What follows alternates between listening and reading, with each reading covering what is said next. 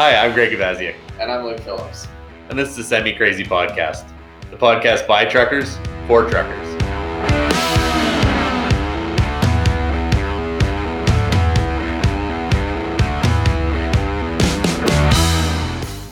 That's another cool thing that's come around in the industry. Not really my forte, but definitely watched a lot of them. Oh yeah, the rolling CD. Yeah. Yeah, it's pretty good. I like the song, the intro song. Yeah. on it too. Yeah, it's good. Of the Cowboys. That's like on my playlist. Yep. I wish it would come on iTunes. It's not on iTunes yet. oh no. No. Oh, no, Last of the Cowboys is. Sorry, it's that Brothers of the Highway. Oh yeah. That's not on there yet. Is it on, it's on Spotify though, right? Yeah, I'm not a Spotify guy. Oh, yeah, I forgot. Yeah. That's uh, one way. Another way we differ. Yeah.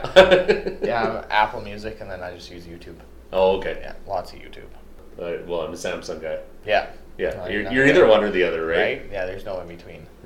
Western Star guy, Peterbilt guy. Yeah, new truck, old truck. It's many many differences. Well, there's something we could jump into. How do you like your new truck? Oh, I absolutely love it. I haven't had anything to do with it other than the ABS light, Yeah. which I mean plagues every single truck after. After Yes. 2000, after ABS came in, your ABS light is gonna come on or go out. Or, yeah, All the time. yeah. So I mean that's, but yeah, no. Other than that, and when I first got it, the batteries were toast, but that was because they'd left the battery switch on and the truck had sat on the lot for six months. Oh, okay. So the truck would get fired up every so often, but they'd boost it to fire it up, and mm. they wouldn't run it long enough to charge the batteries up. Yeah, good. So, wouldn't actually take it out for a drive. yeah. Then it got really cold, and they were down, Yeah, froze. and yeah. Done. And so then when I got the truck, the the back batteries were bad. The front ones were actually good. That's weird. Yeah. So the ones that were in control of the sleeper were no good. So, anyways, I made one trip, figured out what was wrong with it. Thankfully, there's one thing on there that is like a godsend. I'd never or- order a new truck without it. Is a battery cutout. Oh yeah, like a master switch. Well, no, it's an automatic. So it's Oh. voltage sensing. So when your batteries that are that do your hotel load, like your hotel load is everything that's other than to run the truck, right? Yeah. So when you're sitting still, your hotel load is like your your lights, your microwave or whatever, right? So those batteries, as soon as you get down to 11 volts, it cuts power to everything except starting the Everything on the front end. Yeah. Yeah. So you'll always have enough voltage to start the truck. Well, that is that is definitely a good idea. Yeah. Yeah. There's one other thing I would I would probably look at if I was doing used truck, and like Maxwell does. It's like a it's a capacitor basically, Okay. but it does the same kind of thing. So it gives you just starting. It's just one bat. It replaces one of your four, and it's just starting. Hmm. And so you can run all of your other batteries dead, and that thing will still have 50 cycles in it Wow. to start your truck.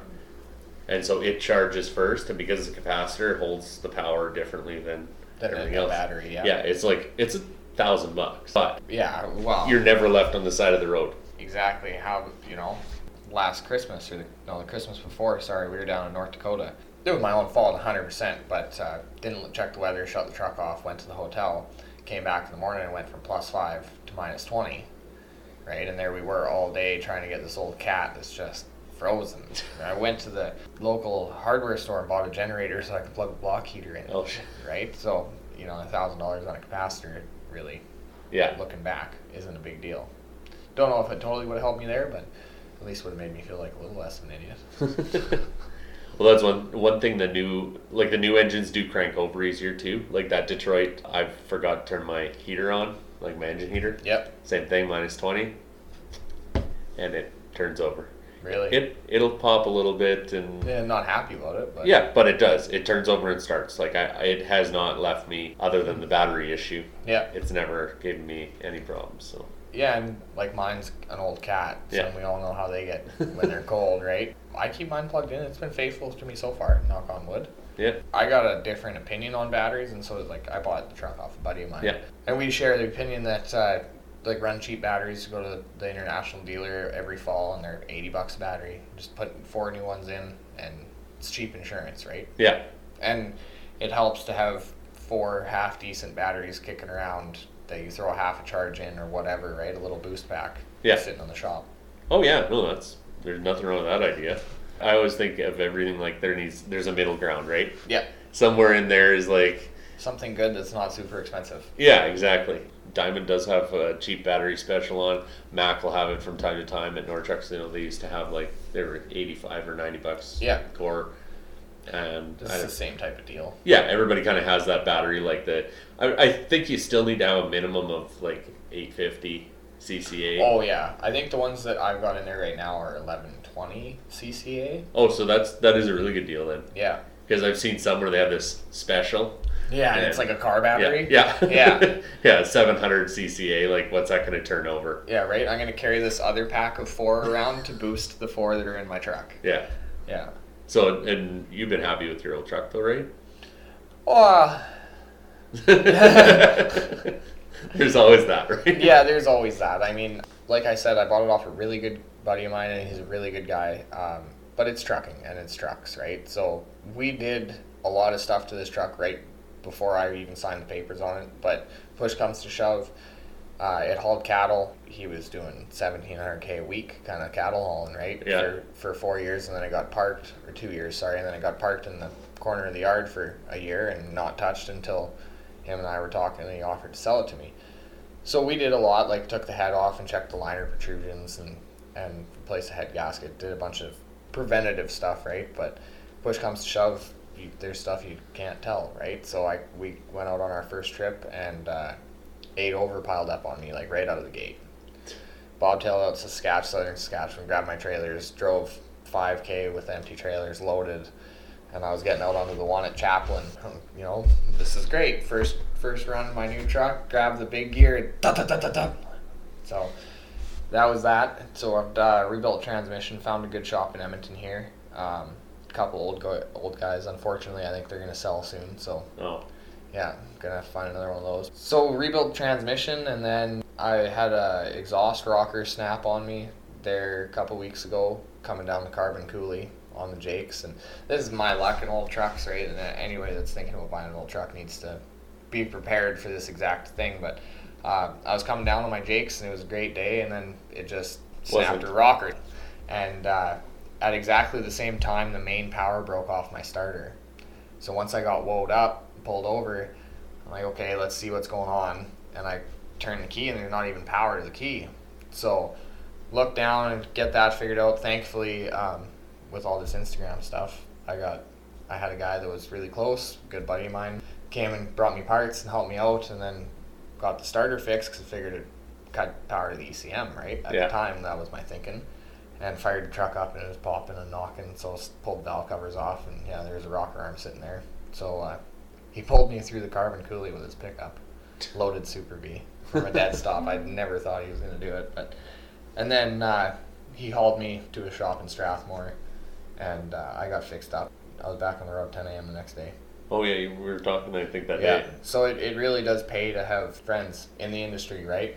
Like Ryan was there in 45 minutes and he hauled me to town for a totally reasonable price, right? And then Bandit Heavy Diesel there in Strathmore. I walked out of there, that whole breakdown cost like it was right around $1,000. Yeah, And I called Bandit at it had to be 9:30 at night and you know, as anybody would be, we're in strange country.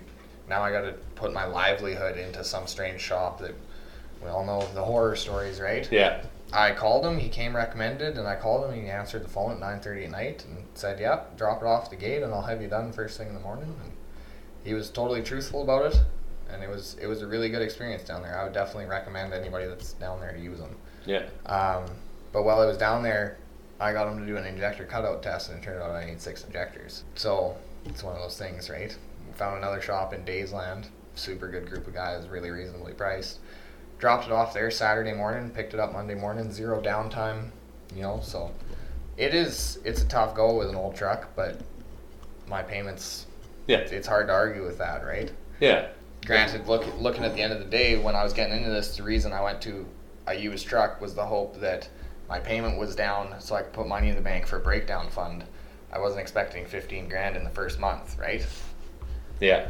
That's the other thing about it that's different, right? Is if I've done that route. Yeah. And that's why I went new this time. I've done the same thing. Like and one thing I think we both agree on is that you can't get into this if you're if you're cash strapped to begin with. Yeah, but it's Because you always end up being cash strapped when you get into it, right? Yeah, I mean it's going to be tough, but if you put all of your money into buying that truck, say you go to buy the used truck and you and you put all of your money into it, and you have nothing left over for this inevitable breakdown. Like you said, you wanted to have money put away for it, but Yep. your story is kind of similar to my story. When I bought my first one, my yellow uh, Star, and that was my first log truck. Everything I could have pretty well bought the truck, but I decided to finance it and then keep some money in reserve. So then I went, and got my shop, got all these things together, and I was hauling logs. So I was pretty happy. Got the truck and pole trailer, take off, go to the bush. First day out, go to hook up the pole. I didn't fall down onto the pintle quite right, so I put my arm around it, and the, the loaderman still has a hold of the molly. And then next thing I know, my foot's on one side of the trailer and my body's on the other side of the trailer and I'm on the ground. So the pole's laying on my leg. He pops it up, so it broke both bones. I was lucky I already had a plate in there, otherwise it probably would have been dust, really. And yeah, haven't got a load to town. Haven't, I've done zero and I'm on a commission, right? And so had I not had a little bit in reserve to pay, because I had to hire a driver to put them on the truck. Yeah. I still got payment. I haven't even got a load to town yet. Yeah, there was a lot of things there that if I, like, say, if I had spent everything up front or not, you know, I did all my homework and it still went sideways for Yep. me, which can happen. And Oh, so, exactly. like, that's where you see these guys that'll, it's not just used trucks, like, they'll get a new truck, they'll, they'll go sign on with a carrier as a lease op, and air quotes, lease op, Yeah. you know, where your payment is this much a month and no down payment, no, no, no, but you don't really have the financial wherewithal to get into a truck yet. You, You're at that point in my mind, you're not doing it. You're driving a company truck that you got to pick. yeah, Because by the time you've paid the truck off to the company, now you always seem with the companies that'll do that, they usually have an age policy. So by the time, all right, we're free from the company, I'm just going to be an owner operator. Oh, you got to buy a new truck because your truck's wore out, yeah. right?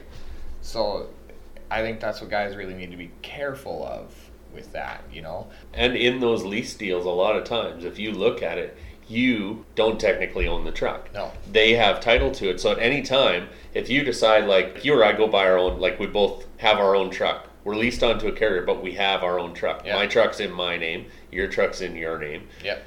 but we're leased onto the carrier. If, if I decide tomorrow, I don't want to work for these guys anymore, I can go take my truck anywhere I want. Yeah, because it's your truck. Exactly. Yeah. But with the zero down, never, never plan, That's ex- and that's exactly what it is, and it's been called that for years. For a industry. reason. Yeah, it's the never never plan, and I've ran into it lots in the industry that I've you know, oh you're this that, and you just look at it and you're like, no, that's the never never plan. I, I'm, you know, I'm on to you. I'm sorry. There's a sucker born every day, but not this one, yeah. right? And it's the biggest thing with that. Also, is if you leave early, all that money that you paid into that truck, it's not like they're going to cut you a check and say, well, here, you know, we'll keep your truck. That's that's that, Yeah. you know. So it's it's really bad to say, but I, I there's an old saying that I've heard that you can put two truck drivers and a hooker in this, in a room, and the truck drivers will still end up fucking each other. and it's luckily it seems from my standpoint like us smaller guys that mentality is leaving and we're all starting to stick together a little more but there's still the big companies that are going to promise a guy the never never plan Yeah, and I think the biggest thing is to educate people as to what's out there that you don't need to go down that road. yeah you don't No. you don't i'll be honest i you know you say that you shouldn't be broke getting into it but uh, my bank account's never been as low as the day i decided i was going to buy a truck and i'm getting through this simply on wiener water soup and an oily rag i'll be perfectly honest with you Yeah. right but i think that that's part of it you know you talk to any owner operator ever that's making something of themselves now they started out with an old truck broke down on them you know the first couple months and they were broke as hell Yeah. but it makes you appreciate everything you got Well, you know? and it's the struggle, right? And it's Yeah. not just it's in any industry, right? If you don't have that little bit of hardship, like then, and that's where we're in different places. I did that, yeah and I went out and I had a business plan. I had everything put together. All this. My business plan was to keep that one truck for a year, and then I was going to build up, right? Going to buy another one. I'm going to have this. Going to have. Well, got the driver on there. That's working out pretty good. You know what? I should just go get another truck now. So I have a plan, and that plan just kind of went somewhere over to the side, and then, Mm-hmm. and I still think that you need to help people and get them a plan.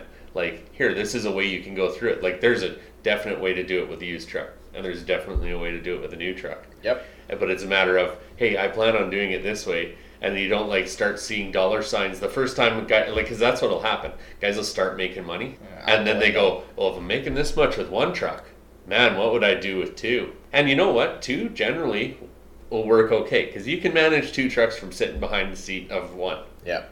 And you can probably do the maintenance on both if you've got somebody decent in the other seat. See, then when you go to buy number three, though, and and uh, I, this is totally from experience. So you go get that third one, and all of a sudden, well, there's a lot more paperwork to do. Yeah. Now you There's- need somebody. Yeah, there's a lot more maintenance to do because you got three old trucks. Yep. Yeah. That you need a mechanic.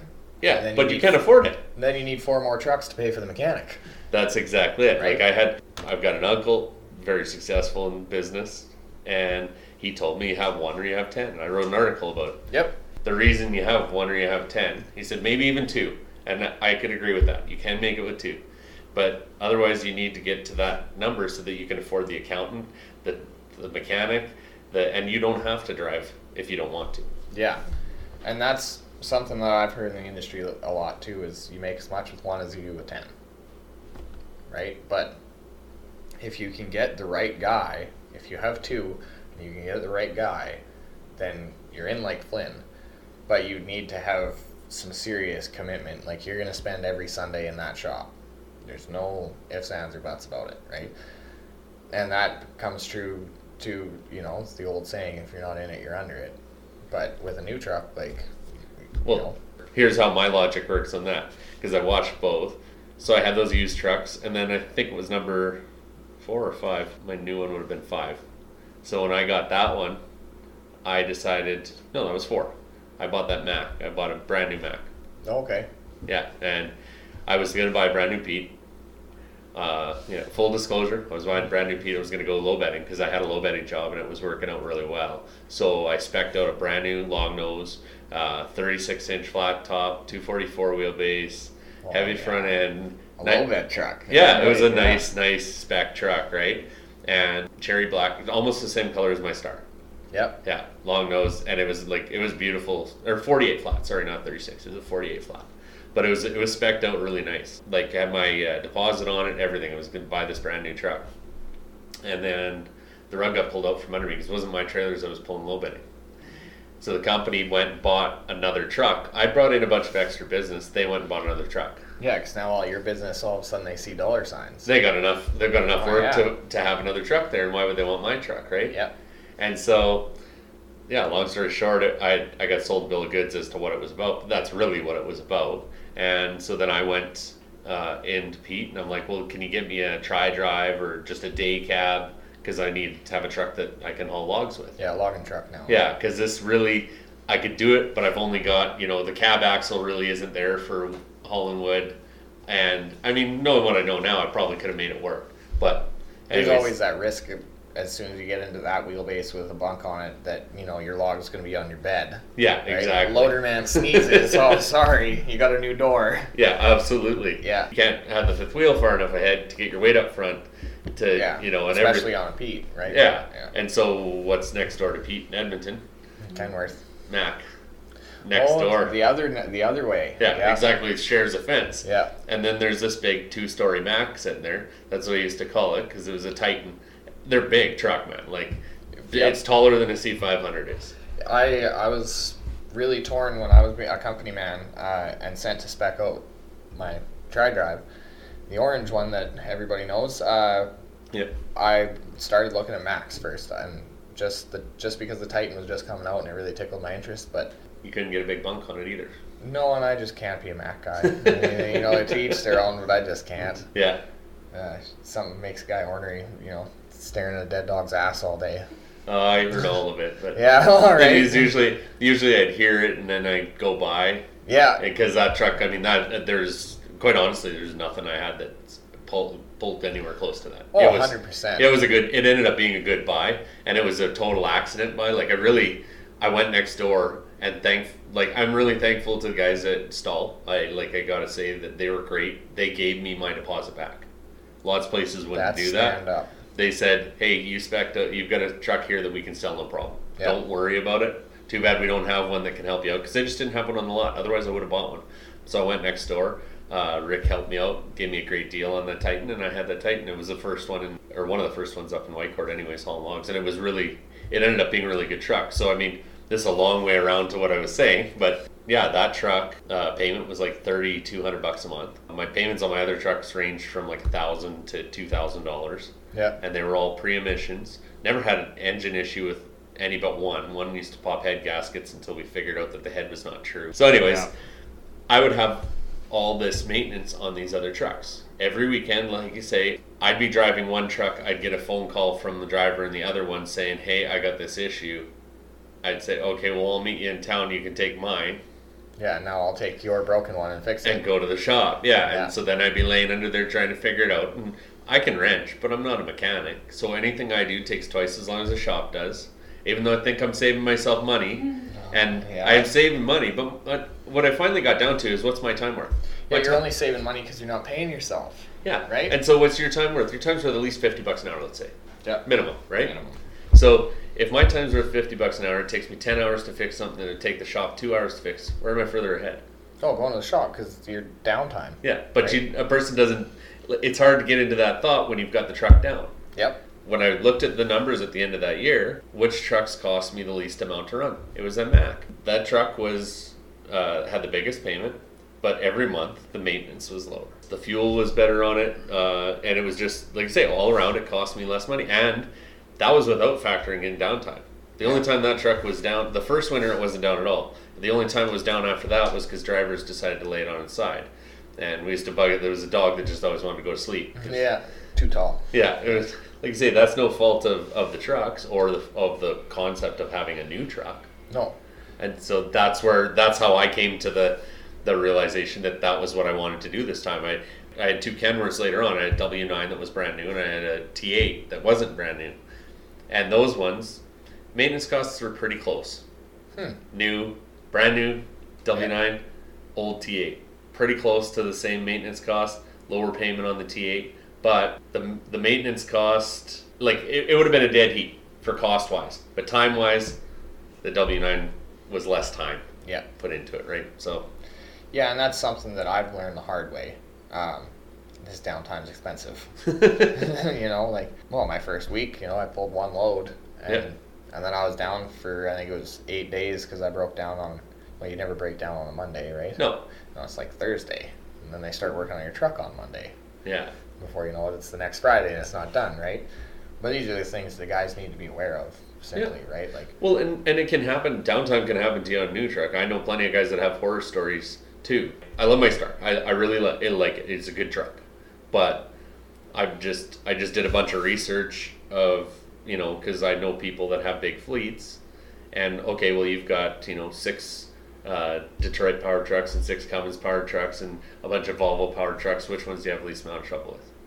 And and then but even then you're still kind of taking a crapshoot.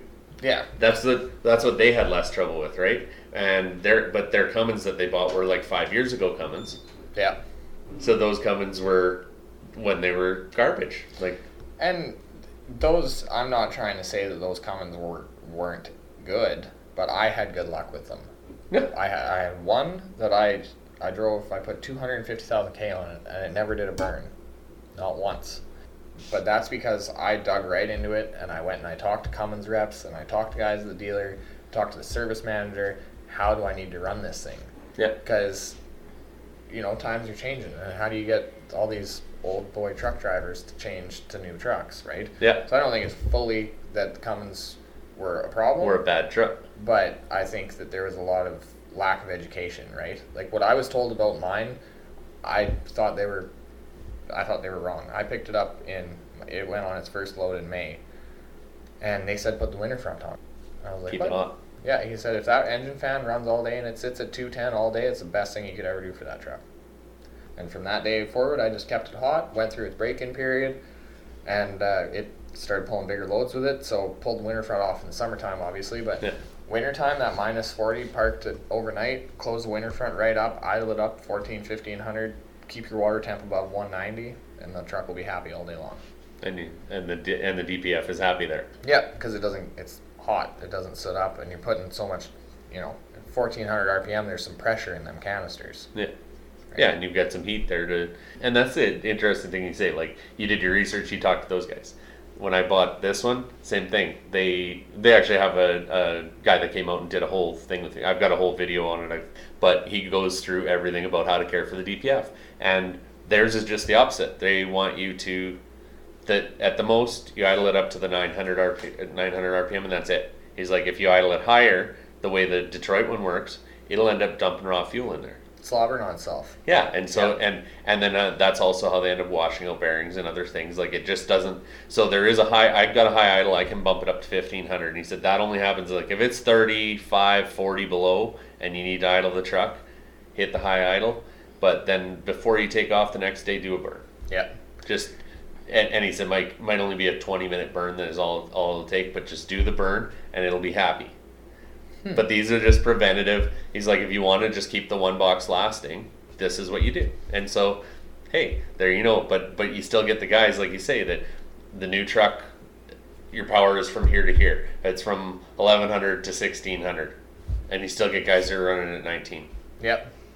I can't really comment on that. um, but it depends on the truck too. yeah, like all the Cummins I drove, and I, I was told that too when I was doing all the research. Oh, the power band's low, the power band's low.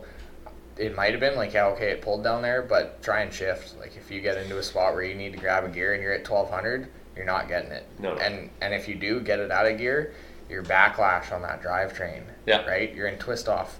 You're in twist off location. So, as much as these guys, and it goes for owner operators and company drivers as well, because if you want to be good at what you do, you should be educated. Yeah. Um, you have to create your own style, but also listen to what the people that know are telling you. Yep. Right. And I, you know, my opinion. what you say about that. Like I had an 09 comes. Those were the ones that everybody had issues with, right? Yeah. Yeah. I you think I told- this yeah, and, and that truck- faithful. Yeah, it never had an issue, but that truck was geared lower than what. But they say that you should be running it at a lower RPM. That truck had four 3.0s in it, so it was always sitting at 16, 1700 going down the highway. It always pulled heavy. Yep. The DPF never had a problem because it always made heat. And even when I was specking trucks out at Mack, I, I would be told to spec them to run at 1300 RPM. That works fine for 80,000 pounds. Yeah. If you're specking a truck to pull trains, well, it, if your power band's from 12 to 1600 and I'm pulling trains, I'm going to spec it to run down the highway at 15 Yeah. or 1550. It's not at the top of the end, but it's not sitting down close to the bottom because then it's got what I would call uh, drop. Yeah. So you've got all that to go down to 12 before you need to shift. Or if you're in a tough spot, like like if you're going on the highway, you can make that shift at 12. But Oh, if you're easily, yeah. if you're if you're pulling hard in the bush, you're not pulling it down to 1200 and you're probably running it on the higher end above Yeah, and you know, like learning stuff that I've learned now about running that C15 that I've got in my truck, C15 ACERT.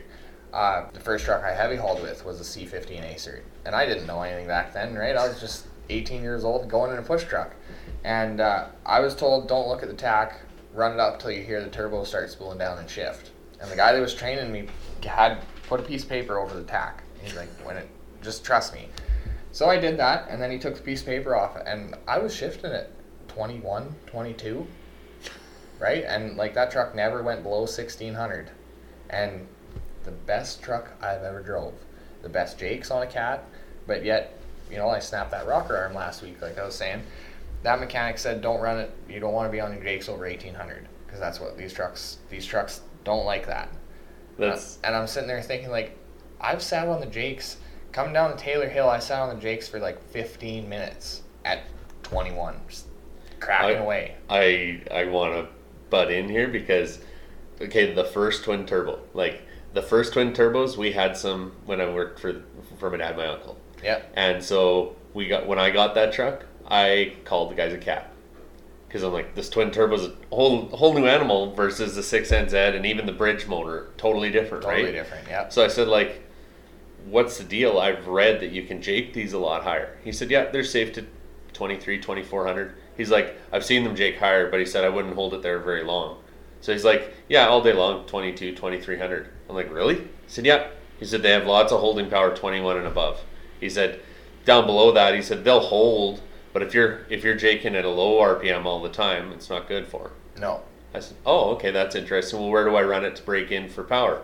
So run it all over the place. He said, pull it up to 21, pull the guts out of it down to 900.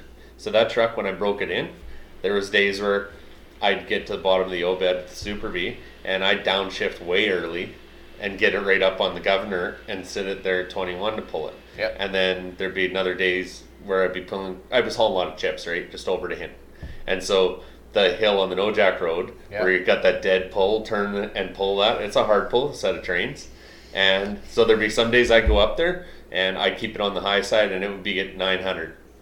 Like 900 RPM, and I'm going, okay, well, it's on warranty. Yeah, hold her on Right. floor, boys. Let Yep. her. And Yeah. another time it'd be 15, another time it'd be 2100. That that truck was only a 475. There wasn't a 550 around that would stay with it. Wow. It would, but it was broken right. And I'd come down the hill into into Hinton with a load of chips on, jaking at 2200. That's uh, funny that you mentioned that hill uh, on this story because uh, with my tri drive there with the Cummins in it, uh, same thing. The spec low was like a 550, and but it had the big torque. It was a 2250 torque. Yeah. And uh, I was hauling triple seven, and there was a guy in front of me with an old C15 twin turbo that had a triple seven. Same hill. Stop. Stupid, stupid stop sign. Turn left, start going up, and uh, I let him go. Like I stopped, and okay, I think he's good, and then I start catching him. You know, but all these guys, you know, my cat, my cat, my cat, right? So I I think it all comes down to, like you said, break-in, like how, how you run it. If you run it like a baby when it's getting broken, it's going to be a baby all its life. But beat the hell of it, hell out of it, make it tough. Yeah, and then it'll run like I say. That truck would pull. Like if if you were in a spot where you're like, I can't shift, I'll spin out if I shift. I can leave it. Yeah, I knew that it wasn't going to start coughing. Um, that Cummins I had, uh, the T8 that was really good. It wasn't. I didn't break it in, and that thing 1300, it would start coughing through the breathers. Shift, shift, shift. yeah, And and by then it, you're in a tough spot. Like you, yeah. You're you're at the point where you hold it on the floor, punch clutch in, and just try and grab one. Yeah. Right. Try and grab one on the high end.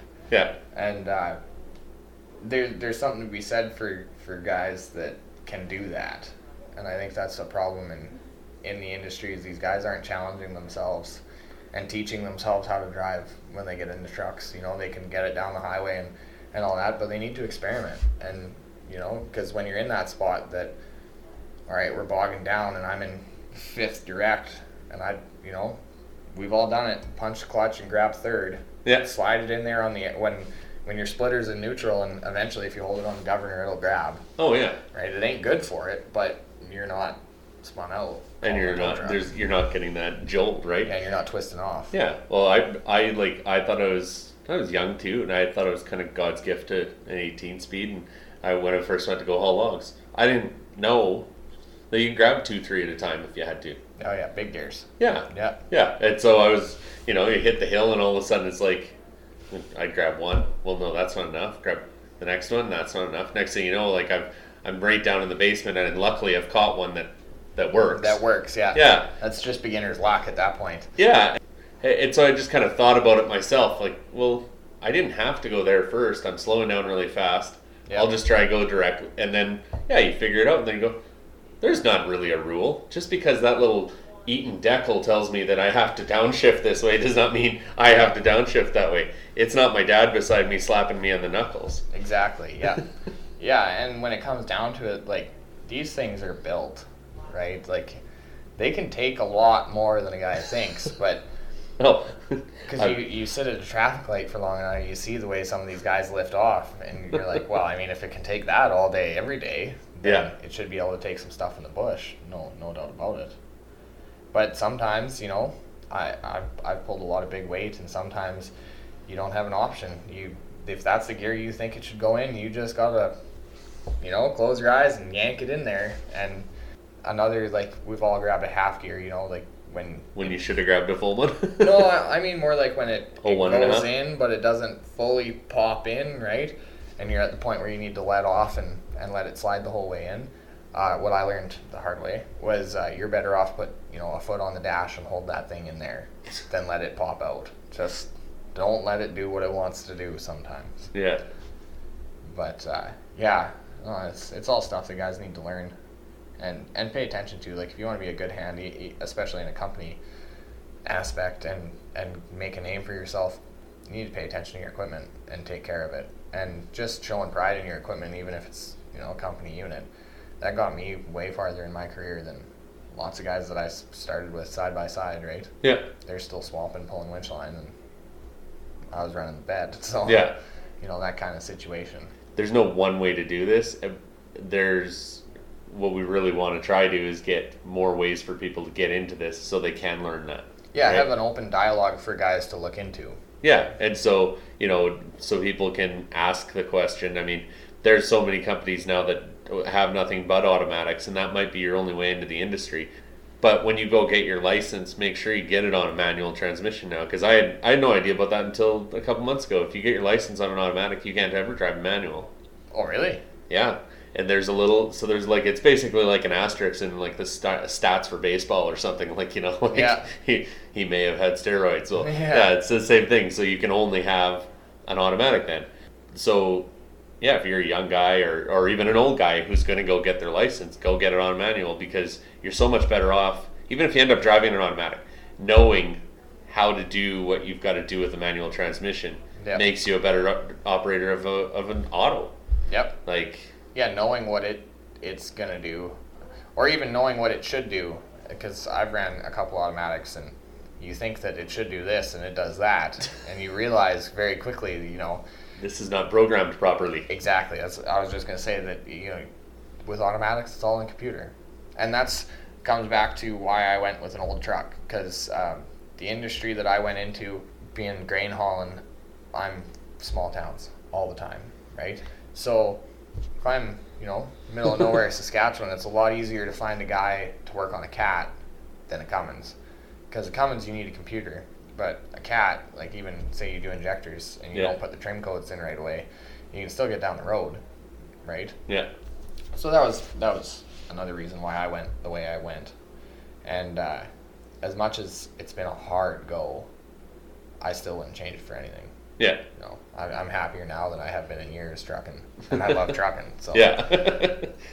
That's one thing. Eh? Both, it, we both love the industry. yeah, There's Yep. something about miles rolling by and and just being able to think. Right. There's something therapeutic about it. yep. I'd say trucking is definitely my therapy, but I also think that trucking is the reason I need therapy. so I mean, take that for what you will, right? It's a double-edged sword. Yeah, I and as much as I say I love trucking, it's still a, a dumb industry.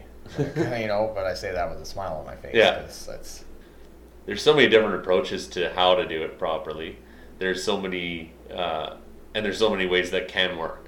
Yeah. I don't think there's a, a right and a wrong way really, but as long as you're going down the road and you're making money and you're being safe about it, Yeah. then that's what matters. Because you hear a lot of these guys that are owner operators that, that get like me, and now they're behind behind the credit card bill, and all of a sudden the logbook goes out the window, right? Yeah. and I'm not saying I'm by any means uh, an angel. You know, we all have sharp crayons, but there is a, knowing yourself and knowing your point, right? Because if you fall asleep and put that thing in the weeds and put it on its side, you're out a lot more than just your credit card bill. or or heaven forbid you run the other way and like there's other people on the road i don't want what i would have done you know even at your age there was times where i know i ran way harder than i ever should have Oh yeah, hundred percent. and now when i think back on that i'm like that is really really foolish Yep, i mean i've got kids that are on the road i mean your own safety your own sanity everything else yep. And that's the thing that I struggle with day to day. I've always been a guy that runs hard, like way harder than he should. And before my 25th birthday, the doctor told me to slow down. So you know, there's your sign, right? So I got I keep that. I got a sticky note on my dash that tells me that because you know it's hard. Guys bouncing down the road, all he's got to think about is how many bills he's got. There, there's definitely uh, it's a big double-edged sword, like you said. that's where like it took me a while to get it i started trying to really emphasize what i'm doing right Yeah. because I used to really focus on like, holy shit, well I've got this bill, this bill, and this bill, and I can't pay it, or you know I can't do this, rather than, well I could, you know what I could do is I can pay this one, and I can make three phone calls to these other ones and say, hey, I'm sorry, I'll get you, but this is what we've got to do, rather than focusing on how shitty these two phone calls or three phone calls are going to be, focus on the fact that hey, I got rid of that one this month. Yep. and that's you know it's it's great to hear that because that's exactly where I am right now. Is you almost feel like you're defeated before you're even out of the gate, right? Yeah. It's like I said, I fifteen grand plus downtime. Like I'm talking fifteen grand was just my bills, Yeah. my mechanic bills, and I haven't got a paycheck yet. Yeah. You know, when I broke that exhaust rocker uh, coming down that coo- carbon coolie, I had to do some serious searching because there I am underneath my truck that's broke down on the phone with the finance company making my first payment on my credit card Yeah. Because all the money that was supposed to go to my first payment went into the truck already, right? So that's it's a hard pill to swallow and you can't especially I'll admit probably one of my biggest faults is my pride and I feel like I'm you know not doing what I should but I, again with this podcast an open dialogue you know and I, I talk to my buddies and I said, we're not alone in this you know Yeah. there's everybody that owns a truck is struggling Yeah. but it's you struggle for whatever reason that you want to make yourself feel better about, I guess. But like Yeah. for me, I just couldn't work. I didn't. I, not that I couldn't, but just had enough work for other people. Yeah. You see, you have the right attitude and it'll come around. We were talking about like companies being clear and honest about what they pay. So you know revenues there, you know it's coming, and you know so you can focus on that. Like same thing, full disclosure, I did a bunch of shit wrong. And that's why podcast for me is like, hey, I did this stuff wrong. I'm trying to help other people not have to go there. Exactly. And so Yeah. like I and, and one thing I didn't do right, I didn't pay the government sometimes. And that is a really big mistake. Those are the ones you want to pay every time. Yeah. The government and your mechanic, and your fuel bill, and in that order, right? Same thing there. Talk to them. Yep. People are much more willing to give you a little bit of rain if you need it, if you're willing to talk to them.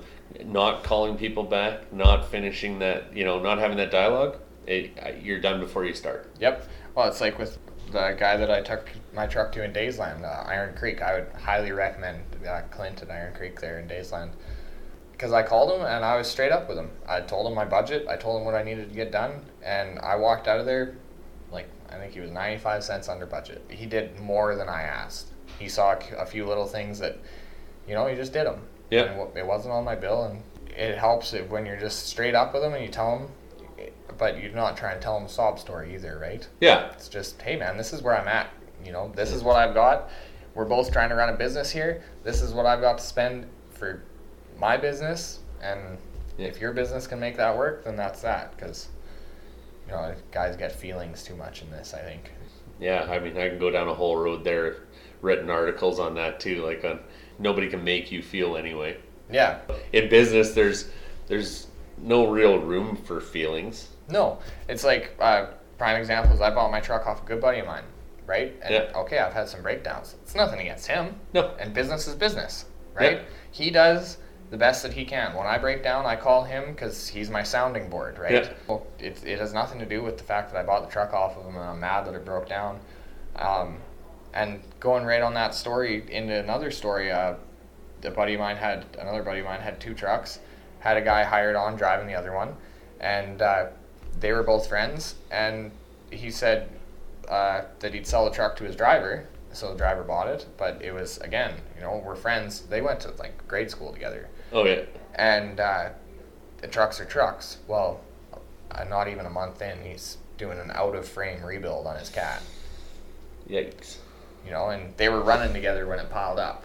So, you know, it, it sucks for the guy that sold the truck and it sucks for the guy that bought the truck, but there's no reason for there to be bad blood there. No. Shit breaks. Yeah. I like the I like the nuts and bolts and driving the truck and that. And I also like putting the numbers together. Like if I have if I run these tires, uh, what is that going to do to the mileage and what am I going to do for wear and tear and Yep. so these tires like the Chinese tires are 300 bucks a pop on the drives but the Michelins are 680. See, and now this is perfect. What do you run? Michelins. Yep. Yeah. Now, recaps are virgins? They're virgins now. Will they be recaps? I don't know if I'll cap them. I'm not sure yet. I've got to go look back at the numbers on them as well. So my thoughts on that, I run Virgin, um, and even when I was a company guy, more so when I was a company guy because it wasn't my money, right? Yeah. so I'd throw my, throw my little fit about Virgin tires, but again, coming back to the downtime, right? And then there's the residual damage. Okay, you blow a cap off, and now it takes out a brake pot, some airlines, and for a guy like me, I got tub fenders. It's gonna Yeah. trash my fender. Yeah.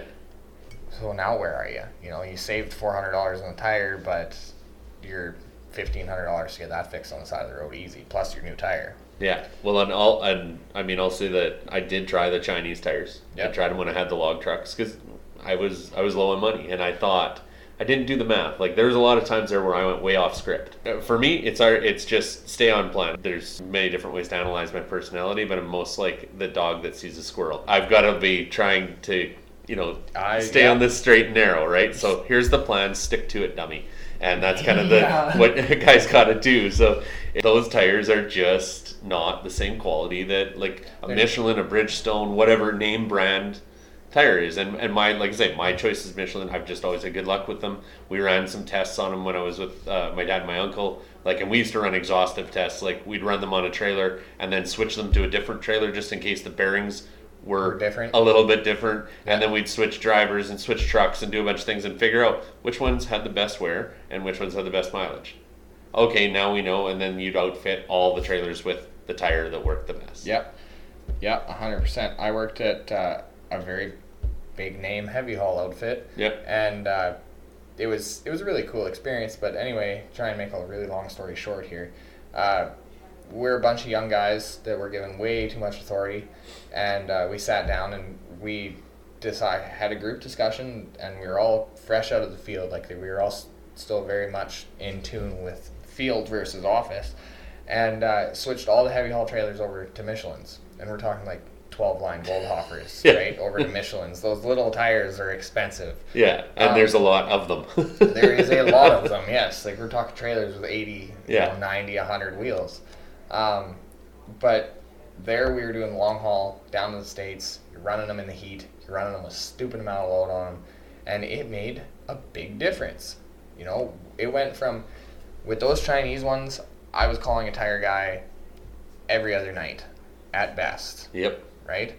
And I went all the way to Colorado and back with those Michelins, and I didn't have to call a tire guy once. Yeah. With 80 tires. Yeah, I was more than Yeah. that. I don't even want to count that. It was Yeah. on a 19 axle. Yeah. There are a lot of tires there. Um, you know, and, it, and that equates to downtime, and, and it's really uh, enhanced in the heavy haul industry because you're only allowed to run certain hours a day. Yeah.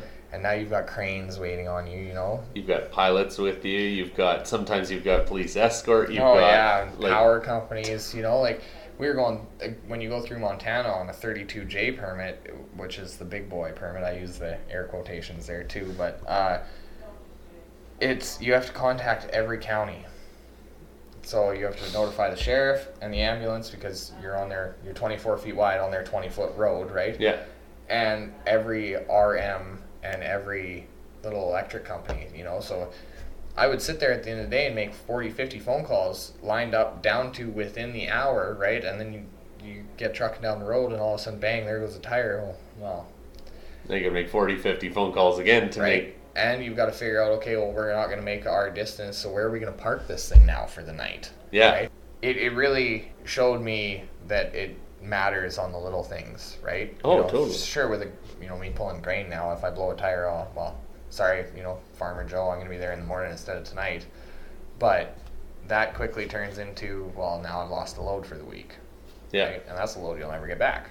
Yep. No, totally true. Yeah. The other thing I I ran with so many guys that did you know like logging and mats and whatever else. But I mean even in mats you were a lot of the time you're running down the highway, right? Yeah. Everybody always was a big fan of big lug drive. Like those X Works Michelins. Yeah, Yep. and, and I ran I ran them, and I was actually I was really surprised how long they lasted when I ran to Texas. Like I couldn't believe that because I had them on the truck from new, Yep.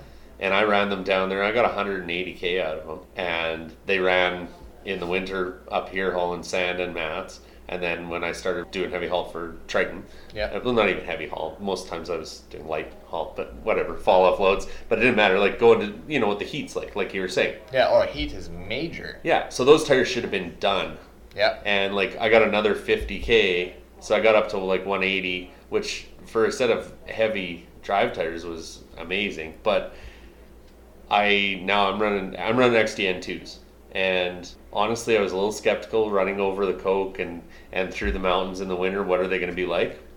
I don't think I need anything more for traction than what those have. Yeah, I've got uh, actually before we go down that road. So those those high lug ones that you were talking about, how were you on inflation? Like, were you really, you know, check your tire pressures all the time? Anal. Yeah, exactly. And that it doesn't matter the tire if you do that, which so many guys don't. right? It's going to be crazy. I, I've seen guys, uh, not personally, but I have heard that uh, guys can get 200, two and a quarter out of XDS2 Michelin's run Yep. running the highway. Oh yeah. So I've got uh, my I've got a brother who runs the that family business now, and he looks after all the maintenance and that. And that's who I discussed my tire choices with because he's running so many trucks. Yep. It's the same operation I used to be in, and so it's like you've got a lot of data. I'm can I use this data? Yeah, let What me do you- it up. Yeah, exactly. So you ask, right? And and he and that's the kind of mileage he's running out of XDS twos, which are not known to be the high mileage, but watch the inflation on them, Yep. and and they'll do you well. These XDN twos, I've talked to guys that are are up in the threes, Oh, and traction wise, I can't complain. And I almost switched them to S- XDS twos right off the hop because that's what was on the truck. You know, because I love those tires. Because in the winter, there's sucker for 'em. in the winter Yeah. there's nothing better. There really isn't. even in the mud, and Yeah. and like I I've ran them on on lots of heavy haul, putting tire chains on and off all the time, and they're they're nice that way as long as you're not a dummy and you put your tire chains on right. They don't rub them off the walls or anything like that. Like they, I think they're a good tire. Mm-hmm. But you get people who like say are, are you know they like seven seven fives or or you know the the big uh, what's the big Goodyear the G The G five something like that maybe. whatever it Yeah. is it's I mean it's yeah, great in the mud and Yeah. yeah but really on the snow you can't beat the S- XDS two No, and I had uh, one of the platform trucks I had at that big name company was uh, it had those Michelin X Works on it. 'Cause the guy before me, that's what he wanted because they claim they're easier to chain up and all this, which I think is a lie. But uh, they're a tire they're round they all put the chains on the same right, yeah. that's what I thought. But no, uh, apparently the lugs were shouldered better to hold tire chains. And yeah, anyway, I ran down the road with those for two months in the wintertime, and I said no. Uh, had enough of this. Take them off. Give them to one of your rig moving trucks where they can be used. Right. yeah I was putting pulling ten axles down in North Dakota and Colorado, and you know platforms around and stuff. I don't need those. And uh, they put them on another prime mover truck, and we ran to North Dakota together quite a few times. And uh, with those platform trailers, they're hydraulic steer, and you know how you get those tall lugs in the ruts, they start wiggling around. hmm Well, then he's realized, you know, I was behind him one day. I'm like, man, you're like, you're not holding it straight up there. You got to figure it out. And this guy's been in the industry way longer than I've been alive, right? I had no business telling him that. But he's like, oh, well, I'll, I'll, we'll switch spots in the convoy tonight, and I'll look at you. And he, he, we did that, and then he comes out at the end of the day, and he's like, I'm, I think it's my tires. I was like, all right. Well, the next night we switched trucks, and yeah, it was the tires riding in the ruts, moving that squirming moving that pole just a little bit. You know, an inch up front equates to six in the back. yeah So uh, they ended up switching them off off of there. But it's all these little things now that uh, residual wear, right? Okay, so your truck's wiggling like that. Well, now all your bushings and your track bars and everything on your diffs side to side. And these aren't things for company guys to think about, but it's as an owner operator when you're especially you know pennies count right everybody You- says oh you overthink everything but I, I don't think i do So there's a MD alignment. It's a place out of the states. Mike Beckett's the guy's name who I'll say his name on here all day long. He's a, a friend of mine on LinkedIn and everything, and I met him. Uh, and fantastic, knows more about truck alignment and tire wear than you'll ever know, right? Yeah. Like just fan, like he can rub his hand over your front tire and tell you why your truck is not lined. wizardry Yeah, totally. Yeah, and the favorite thing I he did a little conference, and uh, the my favorite thing he said he showed the the factory alignment specs, and he had them in front of him, and he said, "Do you know what the problem with these factory alignment specs are?" He handed out a copy of them to everybody, and everybody's kind of pontificating as to what the problem is with these. He said, "Before any of you guys put your hands up, you know what the problem is? The truck can't fucking read them." He's like, "You know what you need to to align a truck? You need a tape measure." And a string. That's all you need to align a truck properly. He said, and then the right shims. But he said to get the, the right measurements and everything, that's all you need. So he was big on inflation. Uh, if you're running legal loads on, on your drive tires, lots of guys think, well, you need to have them up at 110. You should actually have them at about 85 pounds because your pressure per tire like 110 pounds is at full weight. Yeah. Full weight on a set of drives, a set of duals. You don't at 17,000 kgs. You don't have full weight per tire. No. Uh, it's funny because when I was heavy hauling, we were always told to run them 125, especially on the tri drives. But you're 27,000 kg on your drives all the time, Yeah, right? because you're heavy. Heavy all the time and counterweights, right? Yeah. Well, it's not like these guys that are going to leave the trailer, you know, unhook here and bounce over, and no, you're that weight is that weight. You put it on, Well- she's on your truck. yeah and and so there's so many different like little wear things too right like so tires wear different than that than they do running down the highway mm-hmm. you know and so running down the highway if you're running light all the time like some of these guys running around pulling vans they never have 17 on their drives there's no way they should have 110 in there No. but they do because they say they get told that for fuel economy that's what you need to have is have your your tires at 110 so how does tire wear measure against fuel are you saving enough fuel to mask that tire wear. But there's there's like one immutable truth about like wear when you're talking about like the the shims and all the or the bushings and all these different things that go down the line. The the one I, I thought was really really interesting that Mike Beckett was talking about was that your wear on your drive line, uh, U joints, everything like that when you start going fast. yep. So every mile per hour you travel over 65 mile per hour, sorry, every two miles per hour you travel over 65 miles per hour adds 20% to the wear on your drive line. 20%. Whew. Wow. That's, yeah, That's that's, insane.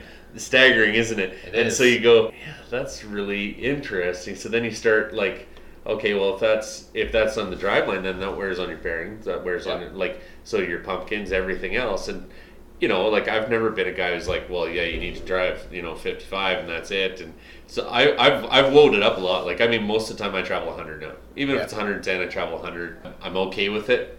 Yeah. I'm okay with people passing me. There's the odd time, hey, I got to get somewhere.